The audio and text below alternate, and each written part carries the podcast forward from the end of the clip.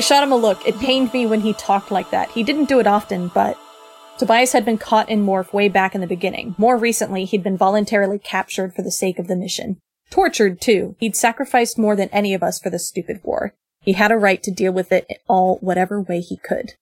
Still, it hurt me to see him reveal the damage that had been done to him. I have strong feelings for Tobias, the kind you can't help, the kind that seem inevitable, like they were always there even before you knew the person. And dear listener, I die. Mm-hmm. I I die. Mm. There's also a quality to that that we've seen in Rachel before of um and I don't mean this to come across as a criticism of the character because it, it's Mm. not. But there is a, a selfishness to, to Mhm. that description that we get in the Mhm. privacy of a head. And we saw it before, just like, I don't like seeing that. Just Mhm. like, yeah, he can deal with it however he wants. That's his right. But it makes me sad. yes. And that is an understandable sentiment to have. We do not, as empathetic creatures, like seeing people we love and care about in distress. It's a shitty feeling. But given that we know that Rachel's just like, mm, why can't Tobias just be a human? No. Mhm. And then he wouldn't be suffering, except he would because it's trauma. Yeah. Mm, that won't that won't go away. Uh, his face will just be human, so you can read his expression marginally better if he remembers to use his face, which he may not. Mhm. Um, I love Tobias. Me Um, too. But it is. I like that we get that glimmer of perspective Mm-hmm. because it go it it's just part and parcel of some of the better, subtler aspects of characterization, which is that Rachel is vulnerable Mm-hmm. And things do get to her. Mm-hmm. and she is at her core and this is true and makes for her duality as a person great she is kind of selfish Mm-hmm. at the end of the day she will put judy first basically every time Mm-hmm.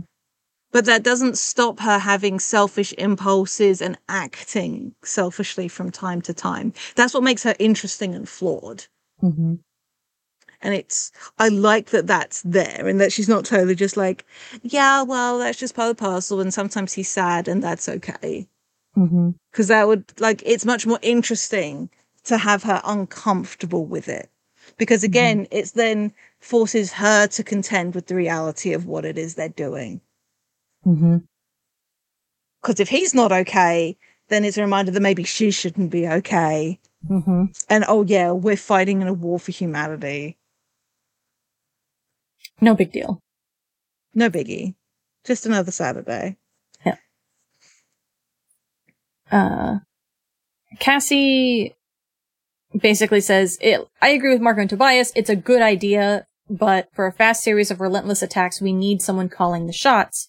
And Jake is better than, does better, does that better than anyone. And Rachel's just like, well, Jake isn't here. And Cassie's like, and look what's happening. We're, we're, wasting time arguing. Without a leader, nothing gets done. And Rachel's like, all right, so let's choose a temporary leader. Um, we're agreed we can't go into a mission arguing over who's in charge and when, so, uh, uh, and Tobias says, but are we agreed we should go ahead if someone acts as leader? And he asks Ax what he thinks, and Ax says, I must decline to contribute my opinion, and I must decline to participate in the choosing of a leader to substitute for my prince. This is a matter for humans to decide. I'm not denying the danger, Tobias said slowly, but like Rachel said, we've got a solid opportunity. The risks are big, but I'm not sure we're free to say no. And Rachel's also saying she wants to be in charge, right? Marco. I mean, that's what this is really all about, right? I bit back an angry response. If I wanted to lead, I had to control myself first. Which I, I like that she has this insight here. I don't like that she then ignores it in basically every other instance in this book. Um, Mhm. I and I also like the acknowledgement that yeah, she does kind of want to be the leader. mhm. It's like yeah, well then shit will get done because again, it's that need to be active, not Mhm. reactive. Mm-hmm. Uh, and Rachel says, no, that's not what I'm saying. I don't care who's in charge, Cassie can be in charge. And Cassie immediately says, no thanks. Brain surgery? Okay. Secret res- rescue mission to the Yeerk pool? When I have to, but not this kind of thing. Not rapid fire attacks.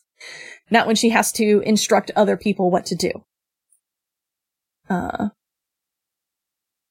I like, I, I really love the callback to brain surgery. Just like, just in case you forgot. Mm-hmm. Uh, uh, Rachel asks Tobias. This book has some good callbacks generally. Mhm, There's mhm. a couple throughout that are just Mm-hmm.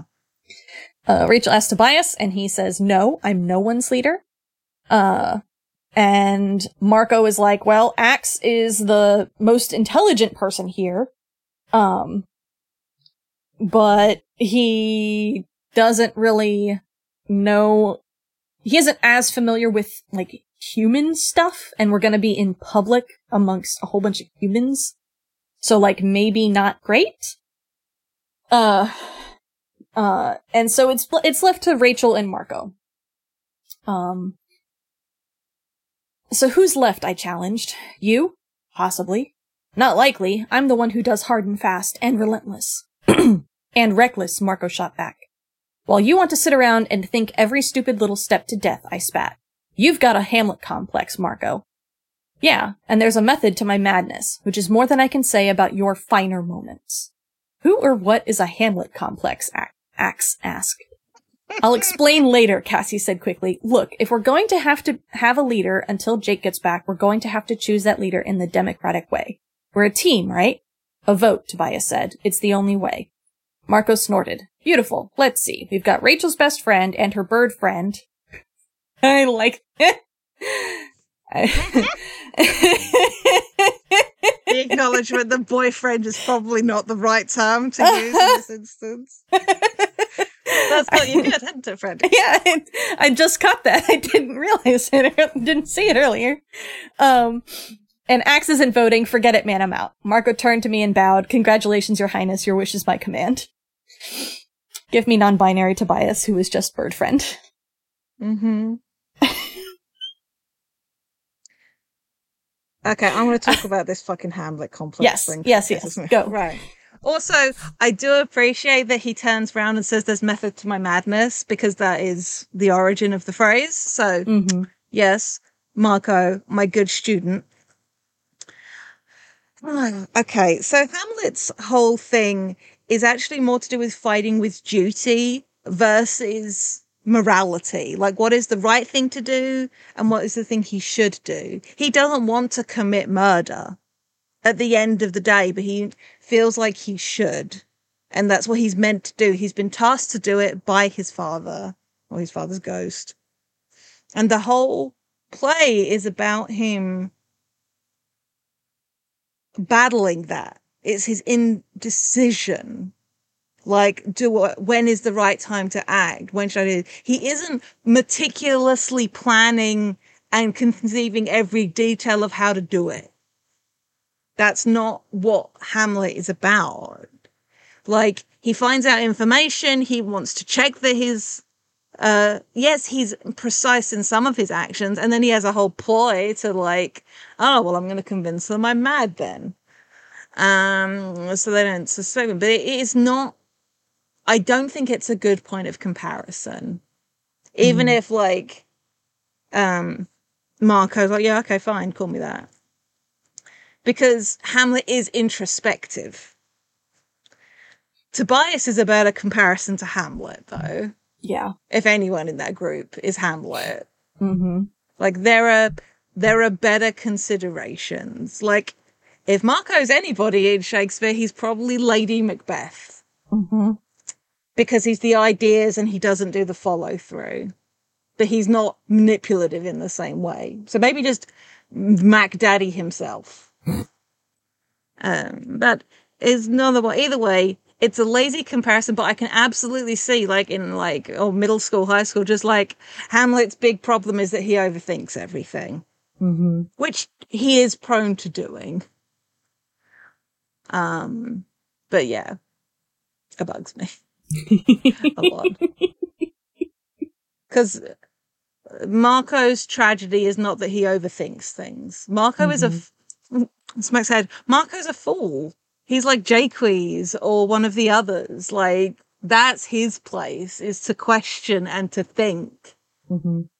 and to call questions on power. That's what Marco does, and he does it while fucking joking. I have a lot of feelings about fools generally because I love them. Is the Mhm. thing. Um, that's the whole point of a jester. It's like the person that can tell the king he's being a prick. That's why I love them. So, I just. but this, aside from that, that comparison, I like this back and forth. Mm-hmm. I think it's very interesting. Mm-hmm. Um, and I, Marco very clearly just like, now I see the writing on the wall and I see how this is going. I'm not going to fight this Mm-hmm. because Marco does pick his battles carefully. So in a way, he is kind of proving Rachel's point, Mm-hmm. but not in the way that I think she necessarily thinks of it. Yeah. So, Uh, but yeah, Tobias saying I'm no one's leader is just sort of like, mm, kiddo. I mean, I'm right there with you. I don't particularly want to be anybody's leader. Watch any of my characters in a game be told like, okay, you're in charge, and I'm like, uh, what? no, no, no, no, not for me. Um, and ca- but him being like, I don't, I'm nobody's leader.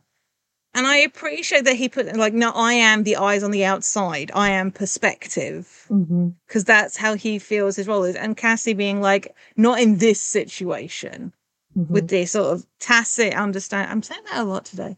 Um, but that in a different case, she might be the best person for the job. And so she would step up if she had to, which we've seen her do. Mm-hmm. So.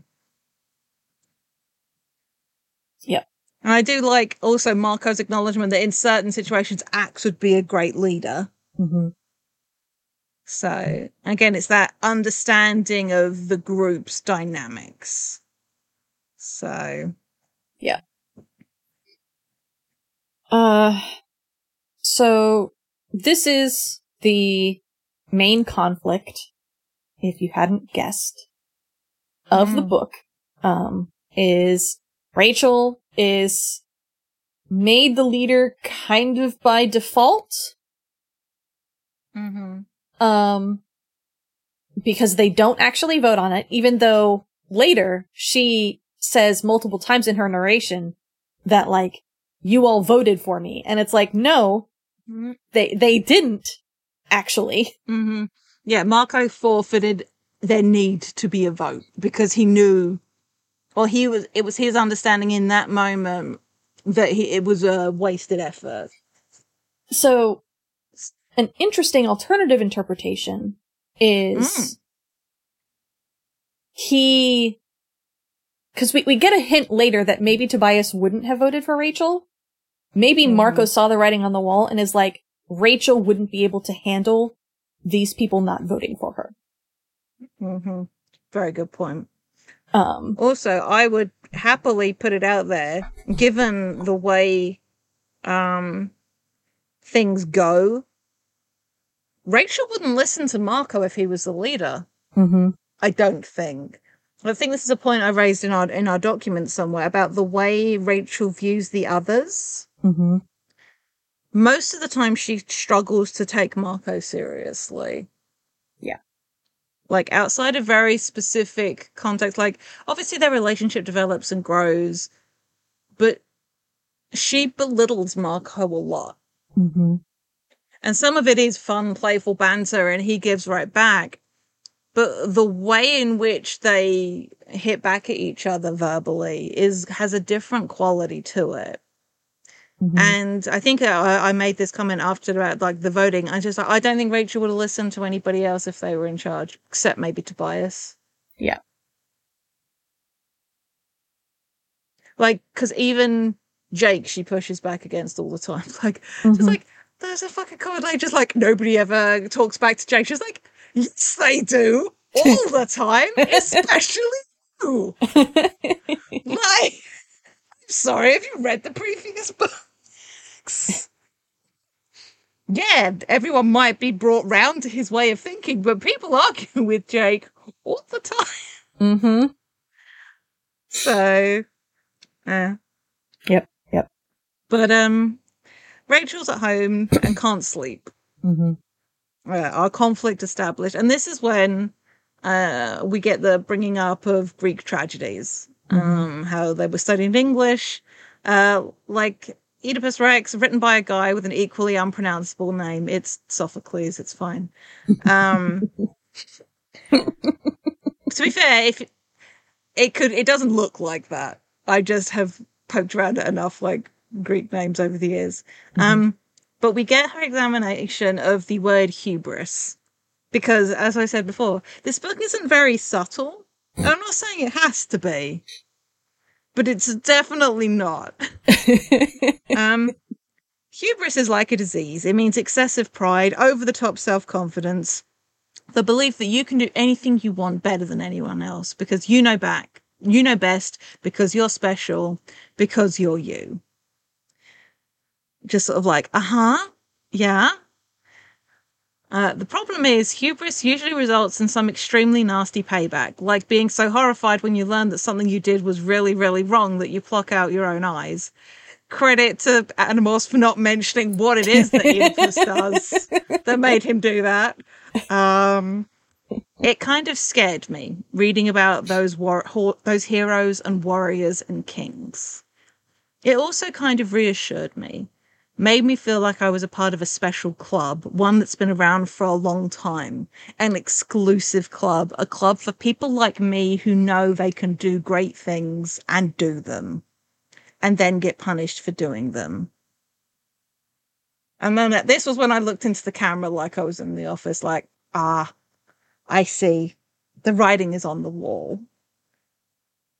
Because it's specifically these kinds of hubristic heroes that are brought up in the context of tragedy.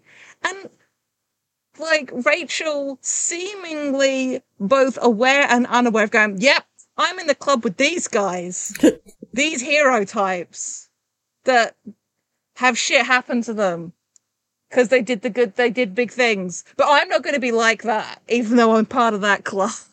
Yeah. I'm part of this club of people who do the things that need to be done because, and that they can do because they're them, uh, who also suffer from tragic hubris. But I'm okay. It's sort of like, to be fair, that feels like a very teenagery vibe to have, like the indestructible confidence of just like, yeah, yeah, but like, I'm not going to fail like those guys. Why? because I'm me.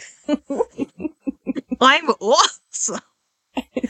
Um,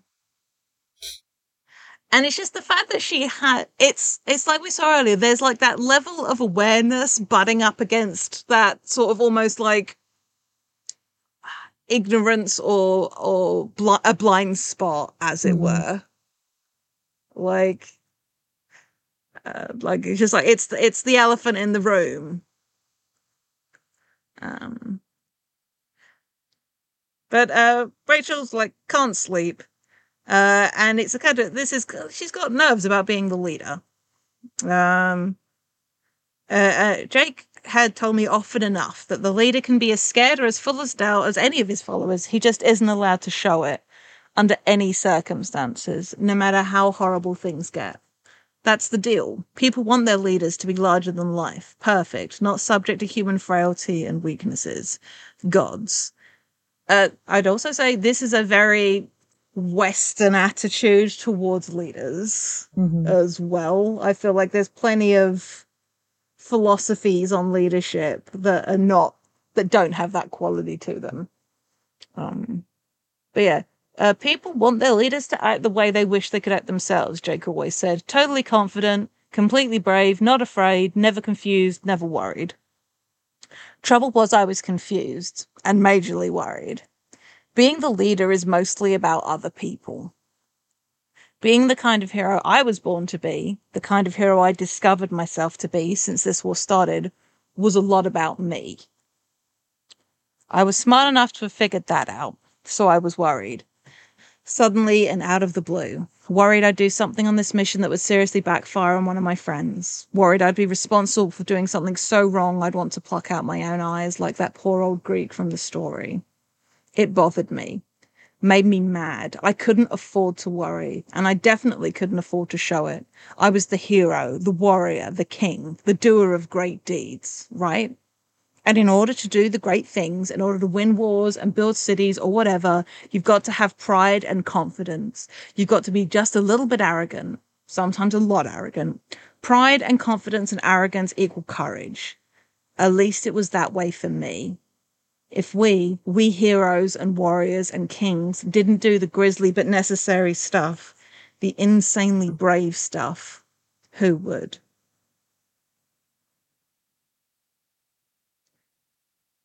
And this sort of understanding of her understanding of what it is to be a leader, to be a hero, is interesting when you contrast it with Jake's, because again, I do feel it's like this sort of childlike, simplified ideal of what it means to be the person in charge. Mm because it's it's the way it's presented to you in stories and you don't yet necessarily have the life experience and the emotional intelligence to understand all the other stuff that goes into making a good leader.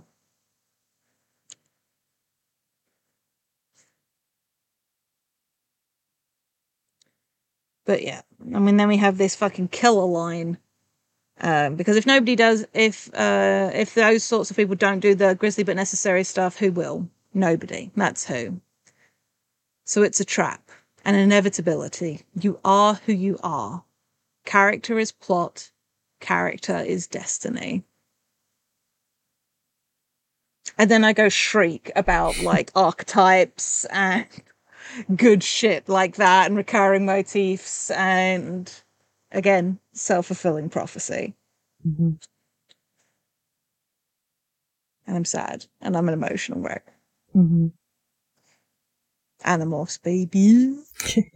but yes, precursor to the end of the. I was not expecting some Greek tragedy uh, stuff to get thrown up into the mix of Animorphs. That was a fun surprise. so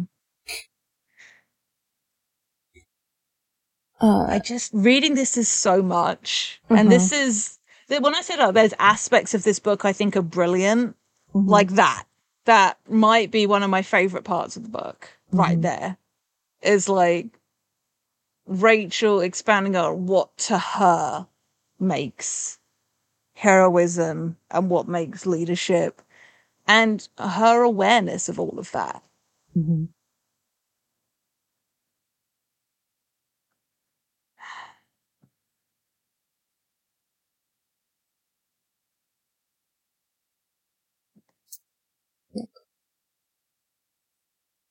If you don't know uh, Oedipus Rex, Google it. Just look after yourselves. By the way, it occurred to me like being very flippant about it. Um, that not everybody maybe does know, uh, even if it is like pretty widely like uh, cultural knowledge. Like Freud's Oedipus complex is based in in that myth. Mhm. So go educate yourselves. Yeah. Have fun. Uh, I say fun. uh, I don't think she's in danger of that specifically. Uh, I appreciate that clarification, that wasn't one of the horrible things I was possibly imagining, but you know, good to know. Um, um, so Tobias shows up, uh, taps on her window. Um, she lets him in. Uh, and he starts to explain why he was late, but she cuts him off and she says, Tobias, do you think we're doing the right thing? Rapid strikes, I mean. Make the inspector think we're all over the Visser's butt. That we're stronger than we really are. It's a good strategy, right? Tobias fixed me with his intense hawk stare. Stealth wouldn't get us anywhere right now. We don't know exactly how long the inspector will be here, so if we're going to act, this seems the way to do it. So you think I'm right, I pressed, that I'm the one for the job. I'm the one, right? Nothing. It mattered very, very much what Tobias thought. I knew he was my friend. I knew he loved me. I knew that much. But tonight, more than usual, it mattered that he believed in me. I mean, you were going to vote for me, right? I said quickly. And Cassie, I think we'd better get moving if we're going to meet the others before the mo- morning news. For a minute, I didn't say anything. Then I yanked my favorite old ratty nightgown off over my head and stood in the center of the moonlit room, shivering in my morphing suit. Fine. Let's do it. Uh, I identify stro- so strongly with Tobias in this scene. uh, cause I have, I know I have done almost this exact same thing where it's like, you really don't want to say the truth. Uh huh. Do you think like, "Mm, I'm not going to engage in this conversation? Yeah. We need to go. do do you think we're doing the right thing? I think if we're going to do the thing, then this would be probably the way to do it. Yes. Like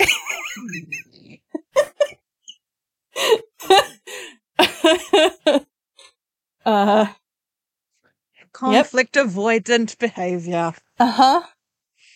Uh my boy. Um It does make you wonder, not to like ascribe blame or anything here, mhm. but if Rachel had felt like Tobias had more faith in her, if Mm. she would have been quite so defensive Yeah. throughout, because she's because she's feeling unsure of herself, Mhm. she falls back into this being this uh this protective behavior of being very defensive Uh-huh. or aggressive or both. Um, but we go to the next chapter. It's very early. Marco's cracking wise about uh, sunrises and having not really known that they were an actual thing, despite the fact that, you know, in winter, I'm fairly certain, even in like non specified California, you still like have a slightly later sunrise. uh, but they are at uh, WKTV. Um, the on their mission to convince the inspector the Andalite Bandits are all over the Visser's butt, um, meddling in politics. Mhm. Um, and she's ready to go. She's fight, fighting off this doubt uh, that this concern that maybe Tobias doesn't trust her. Did he not trust me? Shouldn't matter. Maybe that's what he was telling me. It shouldn't matter what he thought. And she's like, okay, battle morphs. And Marco's like, okay, whoa, hold up, General Patton. How about step one first? And Rachel's immediately like pissy, pissy about it. Mhm. And she's like, am I the leader here? And Tobias, it's suggested in the text neutrally says, let's hear what Marco has to say. Uh, and Marco's like, infiltration. We've got to check it out. Small morph, get the layout. And if it's safe, then we do battle morphs. Um, and uh, it's sort of like, and Rachel's like, no, not a good idea. We'd have to go inside as humans. It's too risky. And Cass like, well, no, unless we did something small. Went in, scoped the, out the place, bailed, demorphed, remorphed battle morphs, and went back in from Cassie. She's like, oh, why don't we just put off the mission until, say, next week? And it's like, rude, Yeah. Rachel, unnecessary. Yeah. But again, she's already feeling defensive, and Cassie is her best friend. So hearing that from Cassie, but also like we know that sometimes she views Cassie in not a super positive light, especially if it comes to doing violent stuff. Mhm. So it's like, is her own stress and anxiety uh, telling us about her and the way she's fighting back at the others? Mhm. So, um, but, uh, and she's like, so Ax, you're with me in this. Is like, I agree with the hammer concept that we work rapidly through our list of suggested targets. However, and she just cuts him off. Yep. Okay, we're going in battle morphs, hard and fast, havoc, try not to hurt anybody. Um, and Marco stops fighting her on it and just also goes battle morph. Mhm. And the havoc begins. Yep. A, a, a wolf, a grizzly bear, a gorilla, an andalite, and, uh, and a hawk. Wreck shop in a TV studio. Yep. The so they go to a couple different locations for these. Um, the first one we get a really long description of. The rest are kind of like short descriptions of the the chaos that they sow. Um, and it's it's good. it's very good. I really like it. I like the banter that we see between the kids as they're just wrecking shit. Um, but uh, Mhm. the so they start to wreck shit. They corner the like anchor person, um, and threaten her. Uh, and Tobias says that they have company, and it's not in the form of reinforcements. It's in the form of like a tour group of just civilians. Um, and Rachel's like, all right, well, they don't matter. Keep, keep, keep on keeping on, I guess. Yeah, Um, this is no reason to stop what we're doing. Mm-hmm. Um, but Tobias points out there's too many civilians here now. Someone's gonna get hurt. We should bail. And Rachel says no, not yet. Um, there is a brief mention of some person collapsing and someone calling for help and like for for their for their grandfather essentially. Um Chekhov's grandpa. yeah chekhov's grandpa. Um and finally Ax is like all right well i did what i was here to do in the computers but now i'm cornered. And rachel's like all right everybody cover Ax. Let's get out of here. Um uh she gives the Yeerks a message uh which i really like. Just go home. Um and uh then they leave. Hmm uh all in all We sh- a really good hmm raid. Yeah, solid opener. Mhm. Um, before we like, we'll unpack maybe some of the details of the other one, but we should like point out like, yes, she's on the defensive because Mhm. people are questioning her, but it's immediate from the jump that Rachel is not a good leader. Yeah. And to be clear, that's not a fault of her character. Some people just aren't. mm-hmm Like, being a leader is hard. mm-hmm It requires a very specific sort of way of being able to think things like, and it's very natural to be defensive if Mhm. people like are coming at you, especially if you're already feeling vulnerable. mm-hmm But one of the things that has been established about Rachel consistently, I don't think this is necessarily just mean Rachel, is that she can be petty.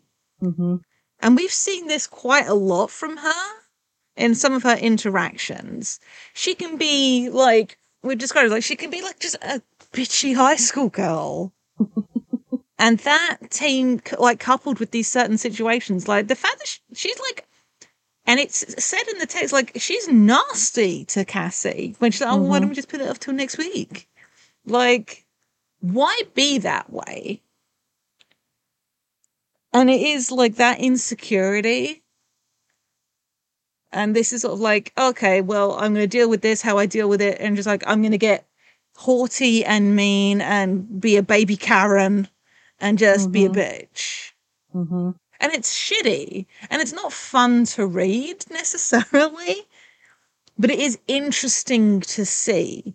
For all Mhm. like there are aspects that definitely feel a little bit too just like, okay, well, mean Rachel's here all bets are off, go home. It feels very much like a young person in over their head reacting in the way I think a lot of us do at that sort of age, which is if people, we lash out, mm-hmm especially even if it is people we like and we care about. It's just like, especially, it's just like, I thought you were all people would have my back. right And so you've, in your mind, they've injured you by not having your back, so you lash out back. Mm-hmm. Yeah, it's it's a very understandable reaction, and I hate that for her. Mm. like, Yeah. uh, yeah. like it. it unfortunately makes complete sense given what we know about Mhm. her. Um, Yeah. that she would get super defensive. Um, I mean, I've gotten defensive over less. So, Mhm. like, I can, it's Oh, same hat. getting defensive about something that you're trying really hard at is Mm-hmm. so natural and so easy and so easy to get caught up in. Um, Mhm. And also, like, once you're in the headspace of, like, okay, I need to defend myself, everyone's against me, mhm, fine, I'll prove it to you all. mhm. It's a real hard way to get back out of. Yeah. And, you because s- this is this rapid fire making hits, there's no time for her to decompress and go, mm, actually, maybe I was a bit out of line. Yeah. Uh, and once you're in that headspace, you stop listening to other people. Mm. Um, Um, a detail I put is like she's gotten used to having to trust her instincts in battle. Mhm. mhm, Like, and if she goes too far, Jake is like, yo, call back. Or like, mhm. you need a different perspective. But she's not the one that makes like, okay, now we bail. She can trust herself to do, keep going until someone pulls her back. The person she has gotten to respect to do that. Mhm. And she doesn't, because obviously of the way thought speak works, she doesn't know how much the others question Jake during missions. Mhm. This thought is occurring to me now as I say this. like she doesn't maybe see how much Jake does rely on Marco and Cassie's insights, how much he checks in with everybody. Mm-hmm. Because he only hears Rachel when he's talking to her because of how thought speak works. It's all about like you see a leader in a certain way. So maybe it tracks that she has gotten into this trap of thinking, okay, well, they're not, they don't want me to be leader, they don't respect me, but I'm going to do it anyway. I Mhm. get pissed off at Jake sometimes. He makes decisions I don't like, but it's for the good of the group and they'll get over it, just like I always get over it. Mhm. And it's like convincing herself, no, this is the right way to be. Mhm. And because stuff does go well, it's just confirming things. Uh, yeah, and it it just becomes ammunition for her, right? It's like Mm. it's why are you booing me? I'm right.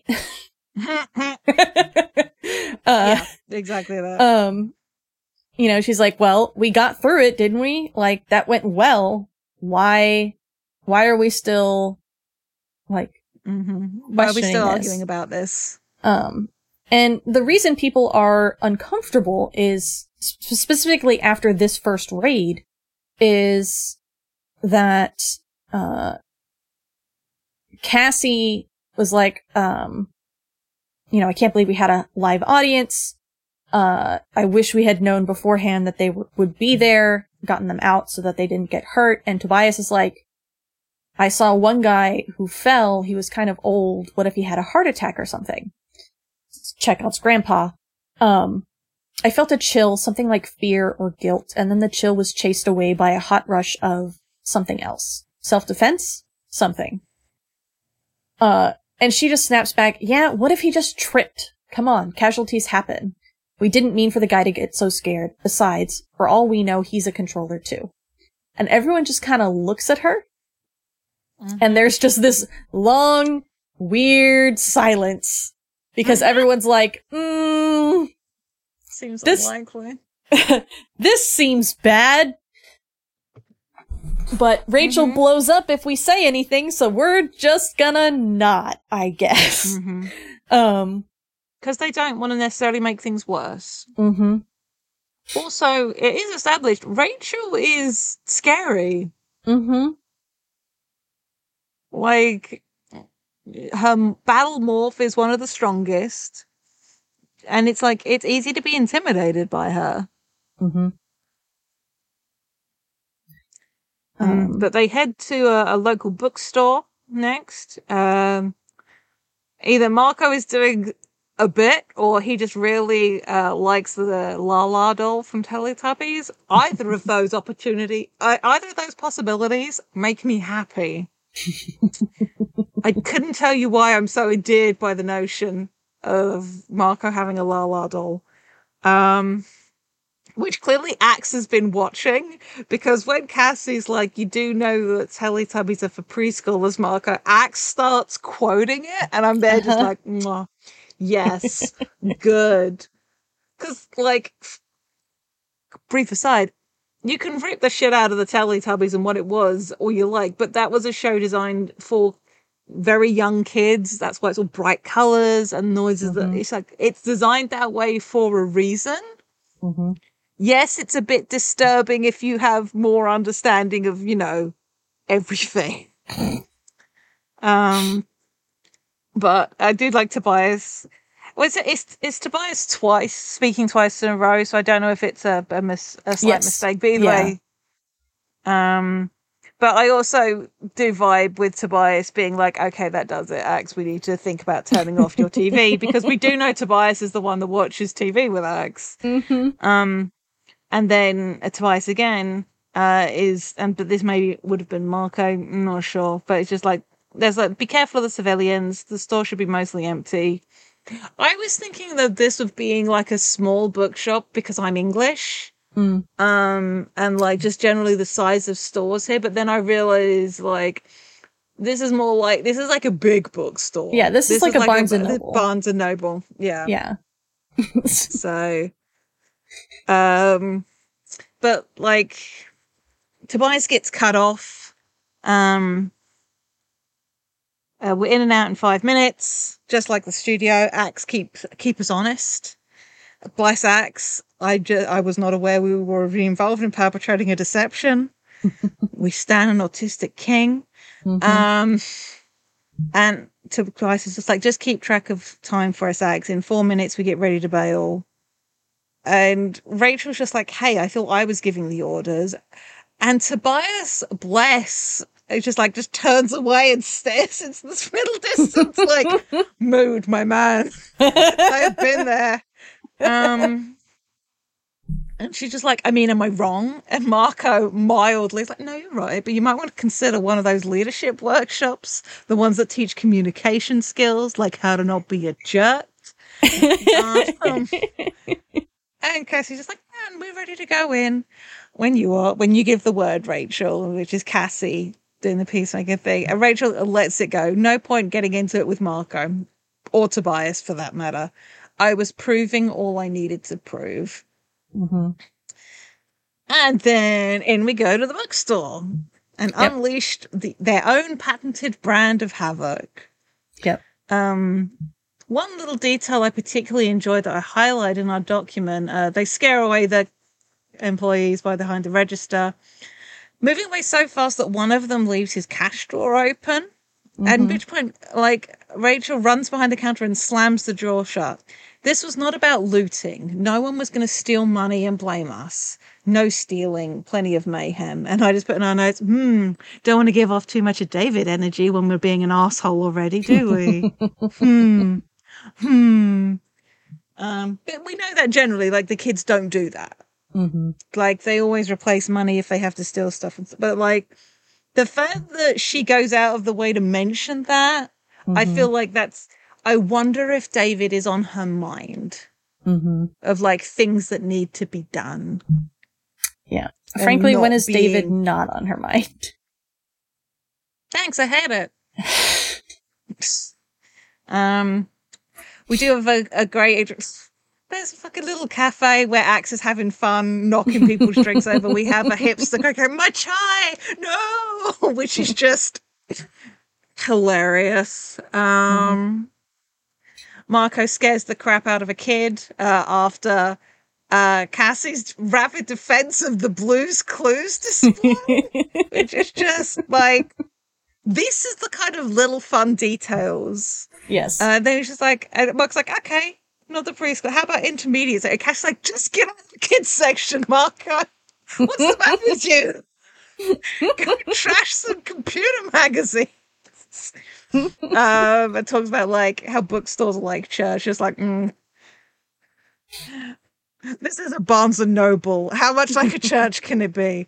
Um, As a kid who basically worshipped books but n- basically never stepped foot in a library, I get it. mm, fair play.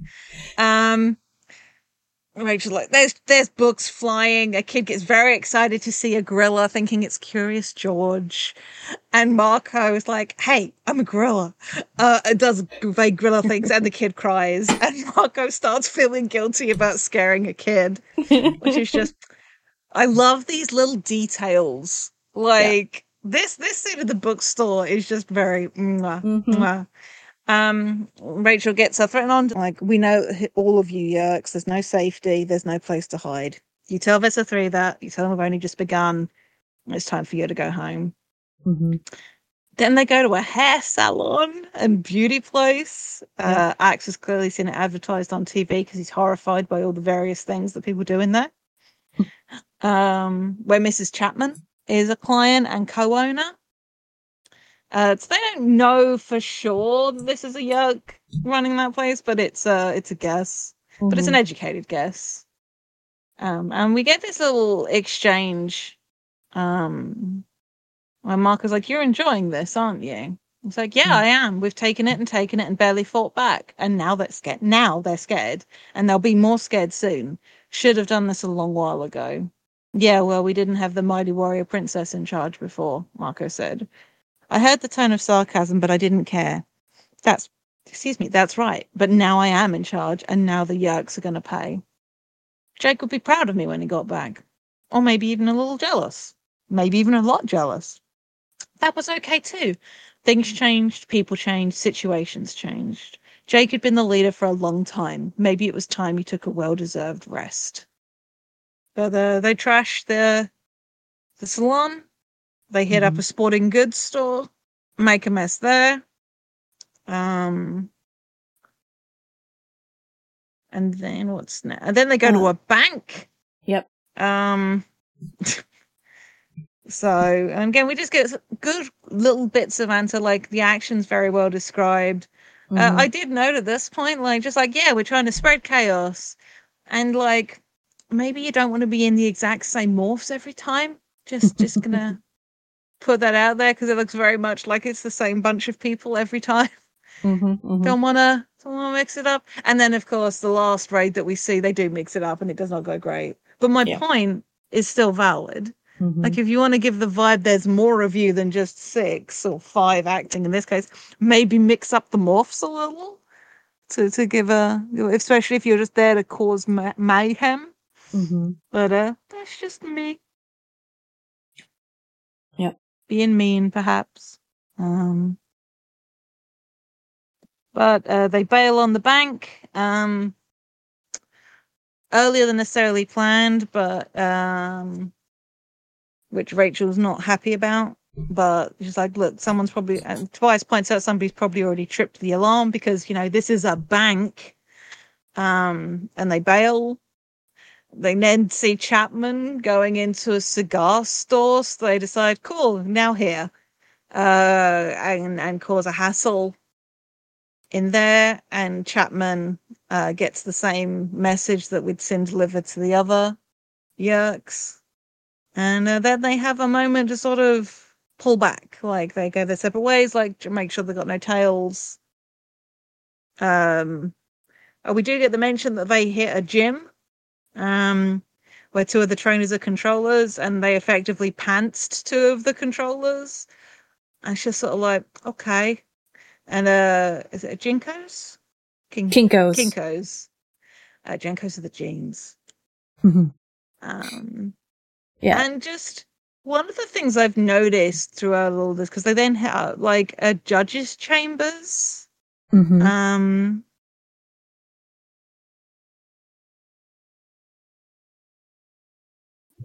petty. Like the acts themselves are, and it does again makes them, in my mind, come across as the young people that they are. Mhm.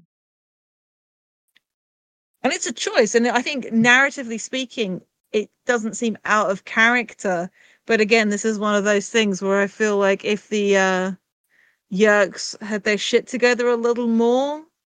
Like, Mhm. this is how fucking Visser One stuff like this is how she put it together. Yeah. Like the choices that they make. Mm-hmm. Um they avoid the gap. And then and then we get the line that made me very angry. Uh, so I had to stop reading for a bit. We avoided the police station. Too many guns. Even if I knew even I knew it would be too easy to get killed, and none of us wanted the accidental death of a real hardworking human cop on our hands. It had been hard enough to avoid hurting the guards at the courthouse. And then I'm just like, I fucking hate this. Hmm.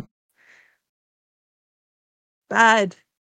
White liberal bullshit. Mm-hmm. Ah. Also, like, it's been established. Yeerks go for police officers. Mm-hmm. There'll be loads of Yeerks at the PlayStation. If you're trying to deliver a message, like, I get it. Like, well, they're saying they have too many guns would have been enough, but then we just get this weird line about hardworking, honest cops, and I'm here just like, because I'm very mature like that. Mm-hmm. Mm-hmm. Me. the different places they hit um i think you make a good point talking about like it's it's petty and human. Um just the kinds of destruction they do i guess. It's it's not as random as you might think. Mm. um and And I think it, it does play to what you were saying earlier about the war going on and how many mhm, people they know for sure are Yeerked with confidence. mhm, And the fact that I also like the banality. Like, yeah, the guy who's the fucking manager at Kinko's is Yeerked. 2 of the mhm. trainers at the gym are Yeerked. Yeah. Like that that really does play to the it could be anyone. Mm-hmm, mm-hmm. Uh, so they hit a few more places. They hit, uh, like Jade mentioned, the courthouse. They hit a law firm, a hardware store. Wrapping Um, the manager in duct tape, which, you know, that sucks more than you might think. yeah. That's bad. That'll take Um, skin off. Mm-hmm, mm-hmm. Uh, and then they basically split up, demorph, um, to make sure that they don't have anybody following them. Um, before they regroup to attack the community center. The community center being the place, uh, like the newest Yeerk Pool entrance that they know of.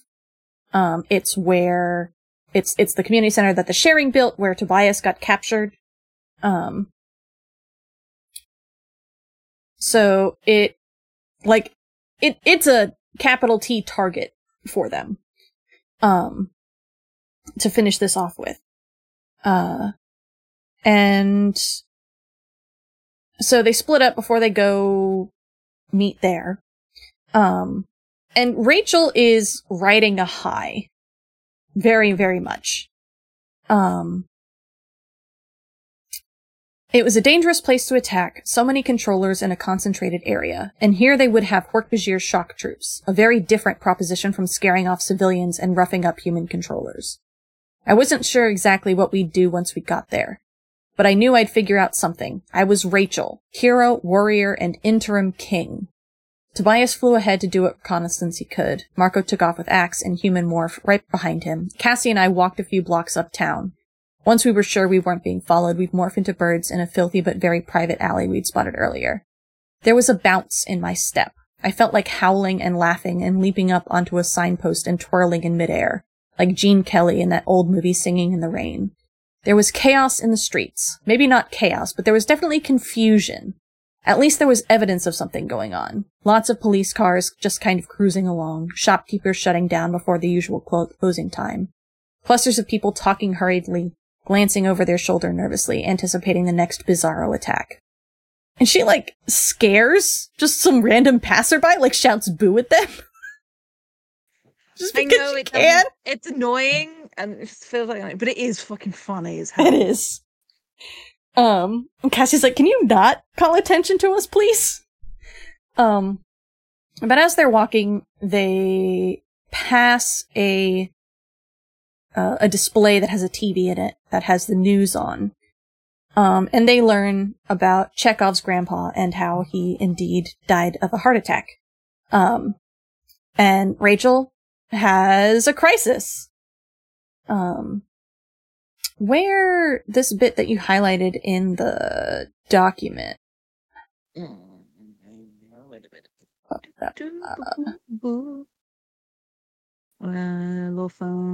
Ah, there we go. Mm. Um, it's right before they go to the Kinkos. Mm. Uh, because she talking more about her crowing, but the the way that she's thinking is interesting here because she keeps coming back to the same things we saw in that earlier chapter when she was kind of musing on leadership. Um, I was pumped, psyched. This was my plan and I was in charge and we were kicking butt in the spectacular way I knew we would. Hard to believe I'd ever doubted myself even for a moment. Hard to believe that even for a minute I'd questioned my ability to rule, lead, direct. Make tough decisions in the depths of crisis. Exploit my soldiers' particular talents.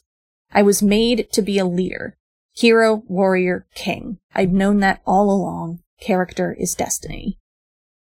Which, like, now she's taking an even, a, a yet another reading of the same, Mm-hmm. uh, uh, but you said in the doc that you hate this. I, Like I said, I don't hate it from a writing perspective. It just like it. It's a visceral, like, oh no, no, no, I don't like it. No, Uh-huh, uh-huh. and that's why I hate it because Mhm. it's reading that. It's like watching a car wreck. It's like, oh Yeah. no. Yeah. Um, I do want to highlight uh on on the upside, uh. Rachel being like, "Yeah, I'm king," just like, mm, "Yes, non-binary femme Rachel for the win." She's not like other girls. She's not a girl. Um, but just like her identifying so strongly with these things that aren't like these specifically male gendered terms. Mhm. Um, I'm just, just like, mm, yes, good. And just like so much of her discomfort with like, for all that she likes shopping and stuff, like the way girls are meant to be. But Yeah. also, I think that's quite common in your teenage years as well. Yeah. Can be just like feeling at odds with how you are expected to behave, especially given the way society talks about teenage girls. To be mm-hmm, mm-hmm.